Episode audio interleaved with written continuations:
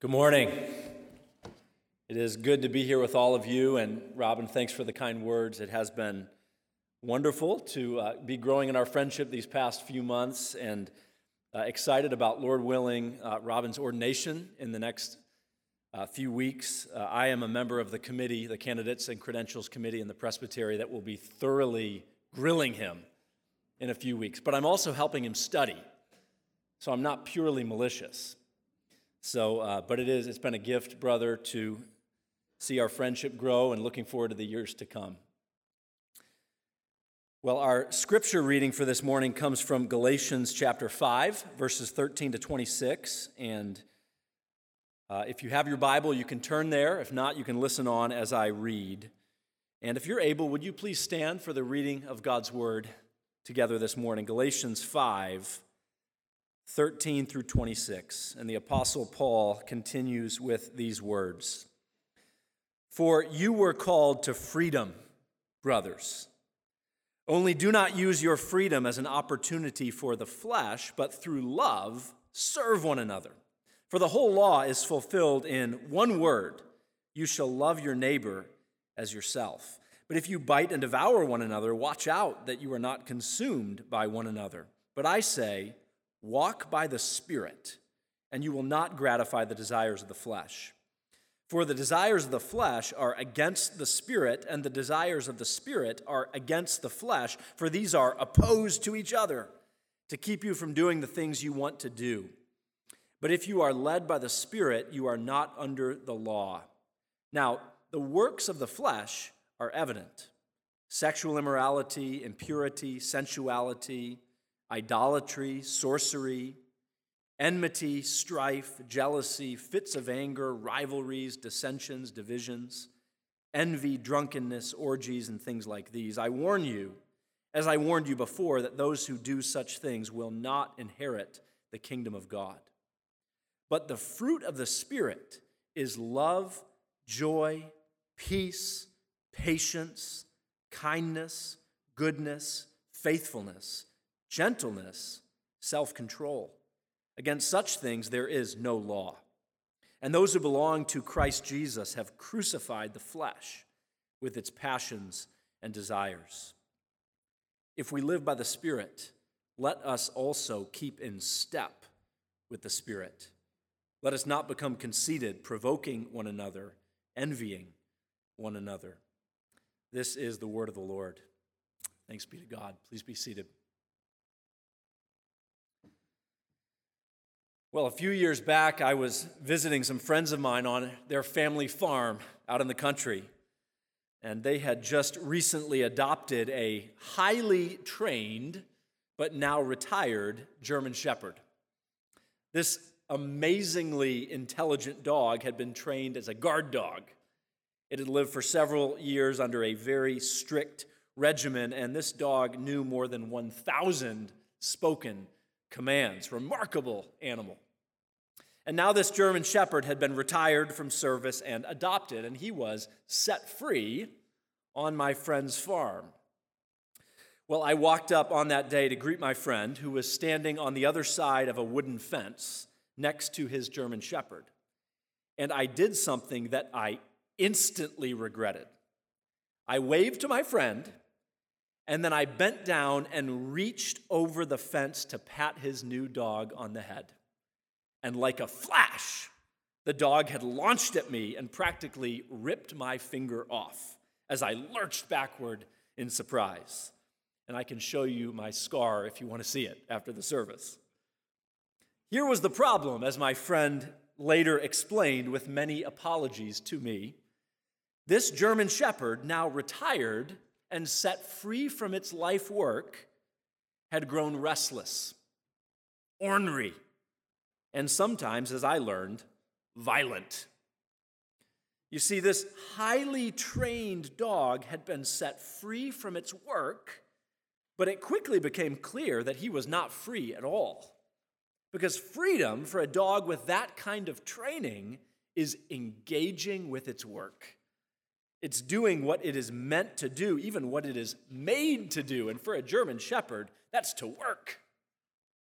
And without that, there's no freedom. for a dog like that?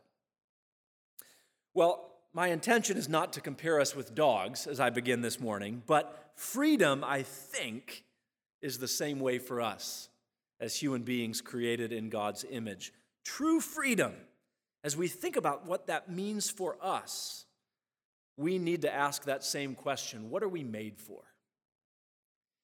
And our passage today from Galatians 5 answers that question as Paul is now filling out even further the Galatians' gospel freedom to which they are called in Christ. Here are my three points for this morning as we move through this text. We, as God's people, along with these Galatian believers from the first century, are meant to live in the freedom of the God who made us.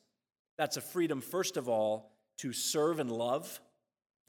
It's the freedom to walk by the Spirit of God. And thirdly, it's the freedom to bear fruit. That's our picture of gospel freedom this morning. First of all, freedom to serve and love. Look with me at verses 13 to 15, if you will. And here's the point of these first verses, these first three verses it's that freedom is an opportunity, not for the flesh, but for service and love toward one another. You look first at the beginning of verse 13 again, Paul begins by making this important clarification that we in our church at CPC have been kind of circling around the last few weeks. It's this gospel freedom is not an opportunity for the flesh. It's not an opportunity to do whatever you want to do. Remember, that is what freedom has come to mean so often to our culture today, hasn't it? That freedom is so often understood to be freedom from any moral authority over our lives. Freedom is understood as the right to indulge, the right to do whatever feels right, to love whomever we want to love, to elevate my free choice at any cost. And we all know too well that common phrase, my body, my choice.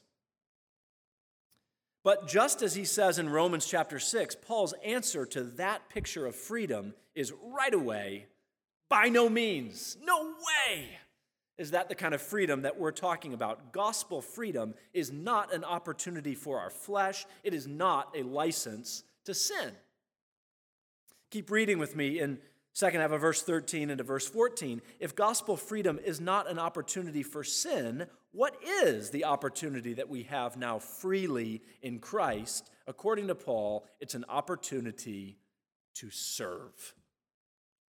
It's the freedom to love our neighbor. So Paul says, through love, serve one another. The entire law, he goes on to explain, is in a way fulfilled in that one basic command love your neighbor as yourself. Paul is saying that's the essence of so much of the Old Testament law love your neighbor as yourself. And so, gospel freedom, according to the Apostle Paul, is a freedom toward service. It's a freedom in the direction of love toward obedience and love for our neighbor. Here's how Tim Keller puts it in his little commentary on Galatians. He writes Christians are freed from the law as a way to win merit from God. That's really the point of the first four chapters of Galatians, isn't it? But we are not freed from the law as a way to please God. Rather, that obligation is increased. The law is an expression of God's nature and his heart. And thus, we now doubly owe it to him to use it, that is the law, to please and imitate him. You see, that's what makes sense of these verses. It's that our freedom in Christ frees us to serve and love others. And in loving our neighbors, we actually begin to fulfill the entire heart of the law of God and demonstrate our love for our Savior.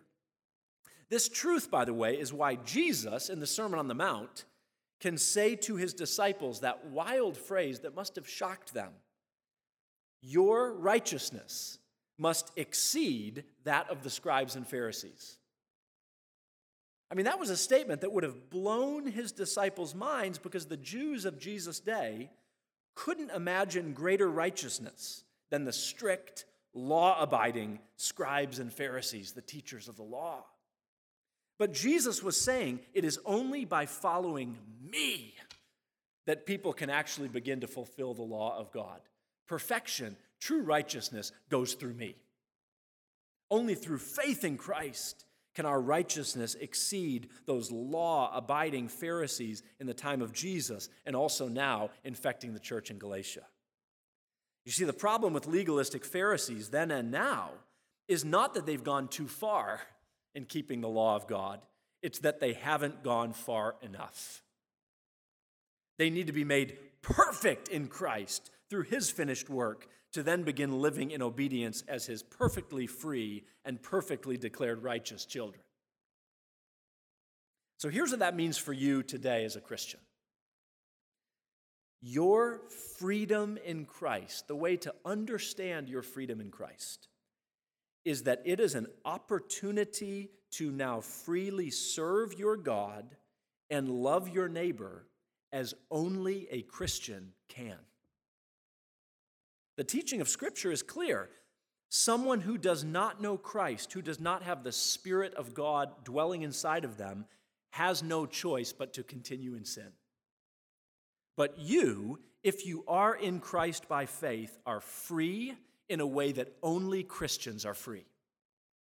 Free to obey God, free to love your neighbor, and actually begin fulfilling the very heart, the essence of the law of God. Never perfectly, and yet more and more. And so you can see how these verses are really beginning to build to the climax of Paul's entire letter as he's now beginning to build out this concept of gospel freedom for these Gentile Galatian believers. Gospel freedom, we've learned in the first four chapters, it's freedom from the obligation of the law in earning favor with God. We can't earn his favor through the law. It's freedom from sin, it's freedom from God's wrath and judgment. It's the freedom of resting in Christ alone, his finished work alone for our salvation. And now Paul is adding this additional picture of obedience. It's the freedom of a new opportunity to joyfully obey God as only his children truly can. And remember, this is the exact opposite of the way that so many people outside the church think about Christianity, isn't it? Those who are not part of the church, those who don't belong to Jesus, often think freedom is me being free to do what I want. And if I were to become a Christian, oh my goodness, if I were to join the church, I would become enslaved to God's rules. But they got it backwards. Because God's word, the Apostle Paul is telling us this slavery is our state apart from Christ. We are slaves to sin, even if we feel like we're doing whatever we want. But when we repent of our sin and turn in faith to Christ, receive the indwelling of the Holy Spirit, it's then that we become truly free. It's a bit like Neo in the Matrix, if you've ever seen that movie. I don't necessarily recommend it. But he wakes up to realize that he's been connecting to wires and living in a virtual reality world. He's assumed he's free and an autonomous person living his own life, and really, he's been trapped inside this matrix the entire time.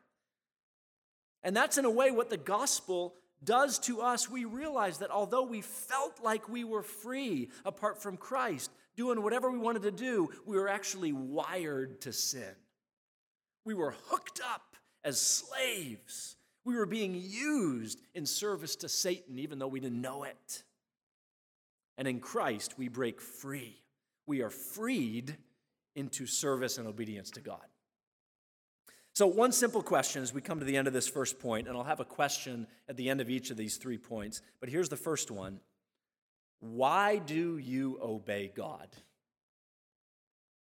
As you think about the days ahead, even in this week, why will you try to follow his commands, and how will you do that? And that's actually a question that can diagnose the posture of your heart toward God and your grasp of the gospel and gospel freedom. It's this question Do you obey God out of obligation, kind of gritting your teeth and saying, oh, I, I know I have to do this? Or do you obey because you are experiencing this sense of free, joyful opportunity to serve God and saying, God, thank you, I get to do this now? And friends, that shows up in almost every area of our obedience. Think about generosity. Robin prayed about generosity and what it does to our hearts as we give, what you do with your money. When you give, do you grit your teeth and do it because you know you have to, you know you should? Or are you experiencing the freedom of saying as you give, I have an opportunity now to give generously. And I know the joy of, of God and His work in my heart, freeing me more and more from the love of money as I give. Or think about the battle against sexual temptation, the decision about whether or not to look at a certain image on your computer. Instead of self justifying and saying, Well, I'm free to look at this, it's not that bad. Our call as Christians is to be saying more and more, Thank God, I am now free not to look at this. In Christ, I now can say no. And I'm actually enjoying saying no more and more. Or back to Paul's focus in these verses on those around us, loving our neighbor. Think about your service to others in ways that are costly or inconvenient. When your wife or your husband asks you to do that thing you don't like doing around the house, or when your children beg you for help the millionth time, or when you really don't feel like engaging with that one person at church who wants to have a conversation with you.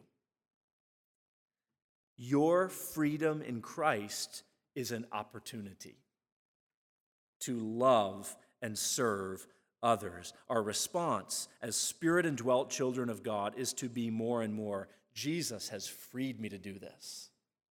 And actually, now I can do this. So, freedom toward love and service. Second point freedom, our gospel freedom, is freedom to walk by the Spirit. Look at verses 16 to 18. Freedom to walk by the Spirit and to be led by the Spirit. And the first thing you need to understand about these verses, look with me at verse 17, is that Paul is describing the battle that rages inside of each one of us. And what's this battle? It's a battle between our flesh on the one hand, our sinful nature, and our renewed Christian nature, that is, led by the Spirit of God within us. You see that there in verse 17. These two things Paul says twice they are against each other and they are opposed to each other flesh versus spirit, sinful nature versus renewed spirit led nature. And it's in these verses that Paul is bringing us to the now and not yet struggle of the life of faith. And here's the struggle. Even though we are spirit indwelt Christians, you are a spirit indwelt Christian if you've repented of your sin and trusted Christ alone.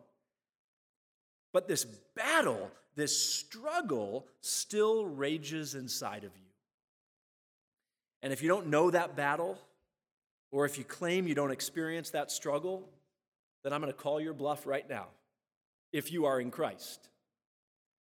Because you felt it last week. And you probably even felt it this morning before you got up and came to church. I know I did. This struggle within us is a battle that will rage inside of us until that day when we are made perfect in the presence of Jesus. That is, we are redeemed children of God, indwelt by the Holy Spirit and yet we feel and we know the struggles against the sinful desires of our fleshly nature. And if you belong to Christ, you know that struggle.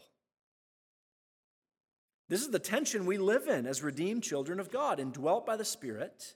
The freedom now to actually obey God. That's what we talked about in the first point. Freely, joyfully, not out of obligation. We're no longer slaves to sin but we still battle our sinful nature. There's one pastor who explains it helpfully this way three P's.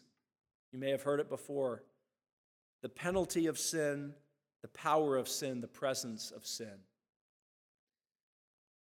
And he explains this as Christians, the, the penalty for our sin has been taken away. That is the reality of justification. That you are declared righteous through the finished work of Jesus Christ. The penalty of sin has been paid. But not only that, through the Spirit of God indwelling you by faith in Christ, the power of sin over you has also been taken away. That is sanctification. We now have freedom to obey. And we talked about that in the first point. You'll see it again in verse 24 crucifying the desires of the flesh. But we all know that we still live with the presence of sin in our lives until one day, even the presence of sin in our lives will finally be taken away. That will be the day of glorification. And so, justification delivered from sin's penalty, sanctification more and more delivered from sin's power, but one day, glorification delivered even from sin's presence. And in these verses here, 16 to 18, Paul is landing squarely in sanctification land.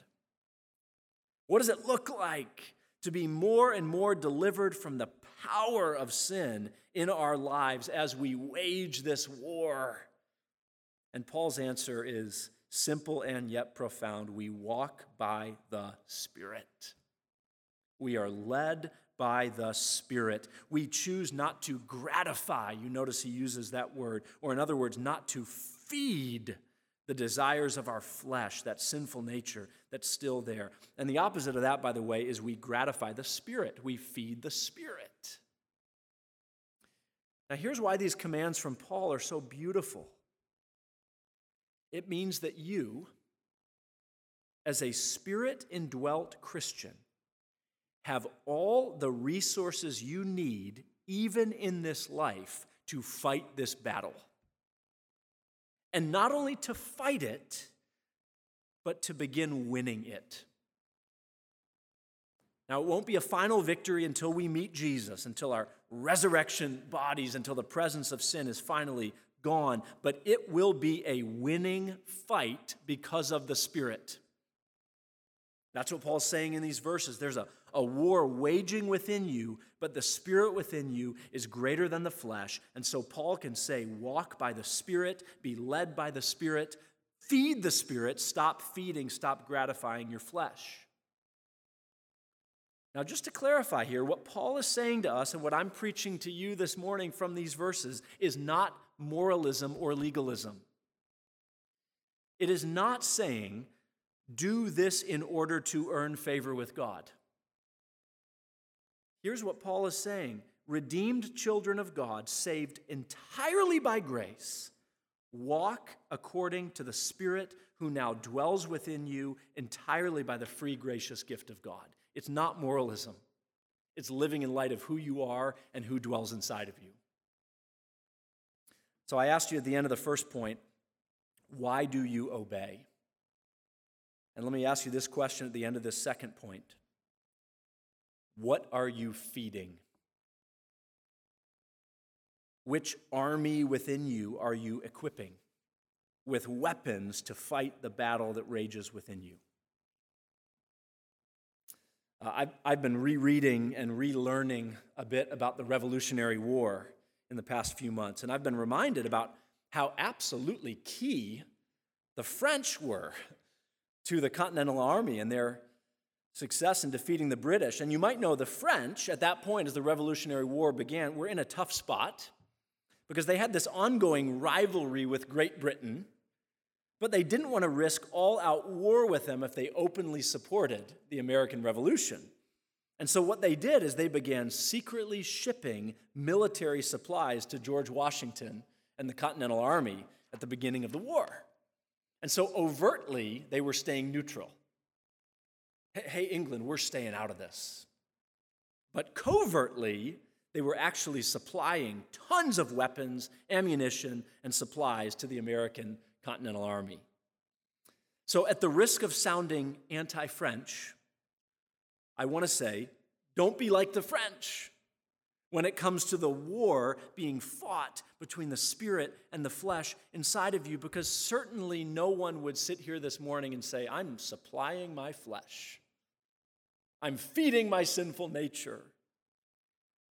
But are you covertly equipping your flesh? Are you supplying your sinful nature? Paul says, don't feed it, don't gratify it, starve it.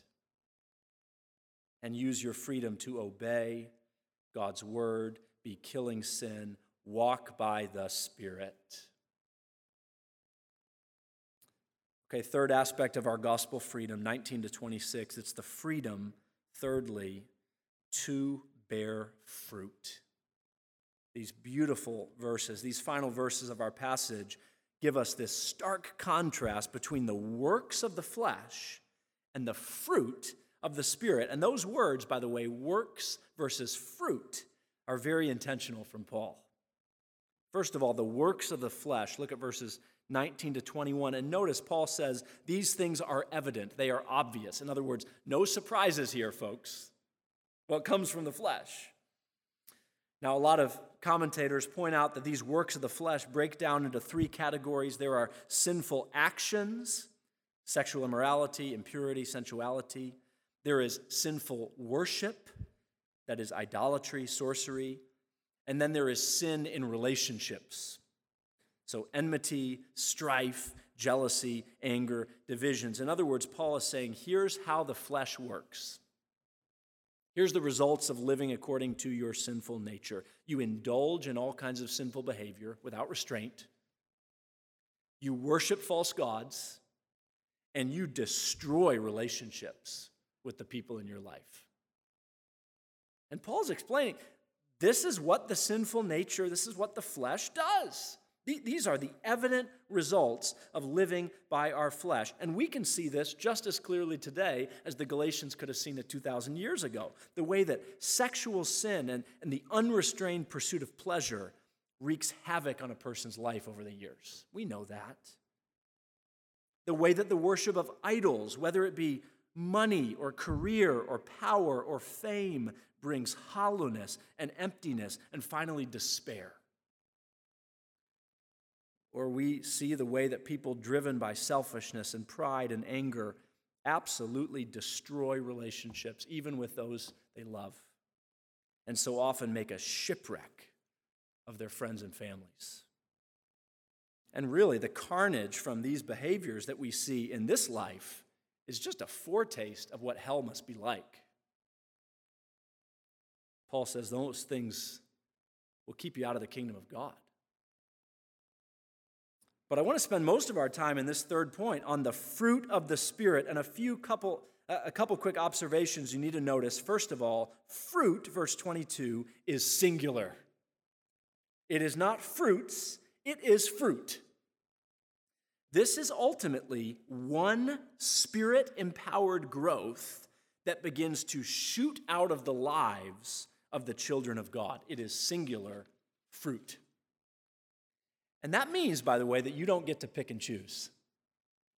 As you look at this list of these nine aspects of this fruit, you, you can't say as you're reading these verses, well, I got five out of nine. I mean, that's 55%. That's a really good basketball field goal percentage, an amazingly good baseball batting average. I mean, I don't have patience or gentleness or self control, but I still got a majority. We can't say that because it's fruit, it is a package deal. Now, the singular nature of fruit also implies that this growth may not happen all at once. Because this is meant to be a full and comprehensive picture of the Spirit's fruit in our lives.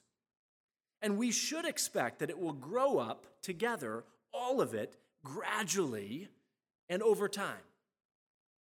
And it's true that some parts may grow more quickly than others. Second observation the metaphor that Paul uses, the picture that he's using, is fruit, which is an organic metaphor. What I mean by that is it's something that happens naturally. And if the organic thing, the, the plant, the vine, the tree, whatever, if it's alive, then fruit is going to come off of it inevitably. It's going to happen. This fruit is inevitably going to grow off of the life of a spirit indwelt Christian. Now, it's worth spending so much more time on this list than we will today. I've heard of pastors who've preached entire series just on these nine words, one sermon on each word. But for today, just look with me quickly, starting in verse 22, these pieces of the overall fruit of the Spirit that Paul is identifying. First of all, love. That's the Greek word agape, the, the unconditional love with which we are called to love both God and our neighbor the love with which God has loved us in sending his son, agape love. Joy, that is the deeper than happiness kind of joy that endures, it is deep, it is sustaining, nothing can touch it. Joy. Peace, as opposed to restlessness, anxiety, high stress, combativeness, peace is meant to exude from our lives patience. The word there in the Greek is actually long suffering. It's the word used to describe God in Romans chapter 9, even the way that God suffers long with the people who rebel against him. Kindness and goodness, those are also God-like words, qualities that reflect God's kindness, God's goodness. Faithfulness, actually just one word in the Greek, pistis, faith. Gentleness, isn't that an interesting part of the fruit of the Spirit? Not just for women, men and women, a fruit of the Spirit. A spirit led person is being gentle. Finally, self control. It's a word that means literally self mastery. And it begs the question are you the master of yourself? Or are you mastered by your own fits of anger or pleasure or indulgence or laziness. And so, this picture of the fruit love, joy, peace, patience, kindness, goodness, faithfulness, gentleness, self control. Here's the third question at the end of this third point Friends, what is growing off of you? Because this is the fruit singular fruit, organic fruit in other words, inevitable fruit for those who truly belong to Christ? What is growing from your life? What is falling down and feeding those around you? What would those closest to you say in response to that question? Well, as we close, I actually want to cover verse 25 now as we move toward application because I think Paul comes back to this verse for the purpose of encouragement, now that I've made you feel very guilty. Look at verse 25. If we live by the Spirit, let us also keep in step with the Spirit. Now, listen, friends, that description of the fruit of the Spirit, those nine words we just went over, that can be an absolutely overwhelming picture, and it ought to be. Because none of us is there yet. And something on that list, hopefully, just convicted you. Hopefully, the Spirit pricked your conscience. Maybe it was self control, gentleness, kindness, patience. Pricked my soul. And you realize I got some more fruit growing that still needs to happen in my life. But here's where verse 25 comes in because Paul is saying this with this verse keep in step with the Spirit, in case, friends, you forgot where this fruit's going to come from. In case you forget where the power will come from as you battle your sinful nature, even this week, and seek to bear fruit. In case you forget what drives your joyful, free obedience to God's word, remember, people of God, it is the Spirit. This is the supernatural work of the Spirit of God within you. When you walk in step with the Spirit, the Spirit grows the fruit. This is not something you can manufacture by your own strength. You never could.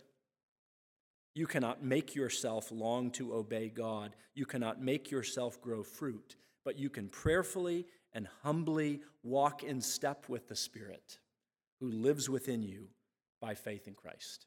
How do you do that? Well, I just want to suggest as we close that one way you do it is you put yourself in the path of the Spirit's ordinary, normal, wonderful work. Uh, perhaps you've heard of the little parable of the man who really wanted to get a nice suntan. And he walked around his house all day hoping to get tan. And he watched movies about the sun. And he thought a lot about the beach. He even dreamed about the beach. But it didn't work. He was still pasty white. Now, it's silly, I know, but what did that man realize he needed to do if he wanted to get a suntan? He needed to go outside and put himself in the unobstructed view of the sun's rays. He needed to lay out underneath an open, warm, sunny sky and allow the heat and the warmth and the light of the sun to shine down and bake his skin. And so, as Christians who want to walk in step with the Spirit, who want the Spirit to affect change, to grow fruit, we need to put ourselves in the places where the Spirit of God has promised to work. The Word of God, the church of Christ, the Lord's Supper we have before us, fellowship with our beloved spirit indwelt believers, the people of God, prayer and confession and singing and worship. This is where the Spirit shines his rays. People of God, put yourselves under its warmth. Walk in step with the Spirit. So let me close by saying this Christian, the freedom you have in Christ is glorious. It is what you were made for. It's the opportunity to serve your God and love your neighbor. It is walking by the Spirit rather than gratifying your flesh, and it is bearing fruit as the Spirit does his work in you. So this week, relish your freedom in Christ. Freely, joyfully obey God as your Father. Generously feed the Spirit and rejoice in starving your flesh. And pray that fruit would grow more and more as you walk in step with the Spirit. Let me pray.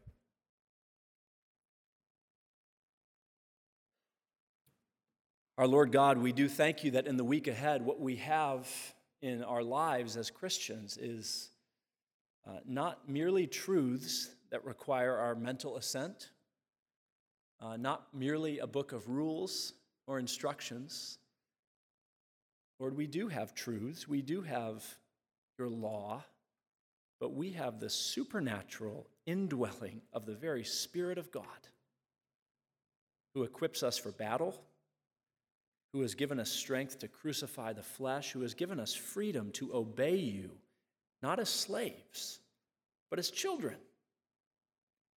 And so, Lord, I pray for everyone in this room that we would, even in the week ahead, walk in step with the Spirit. What a gift. What freedom that is. We pray for strength to do that well. In Jesus' name, amen.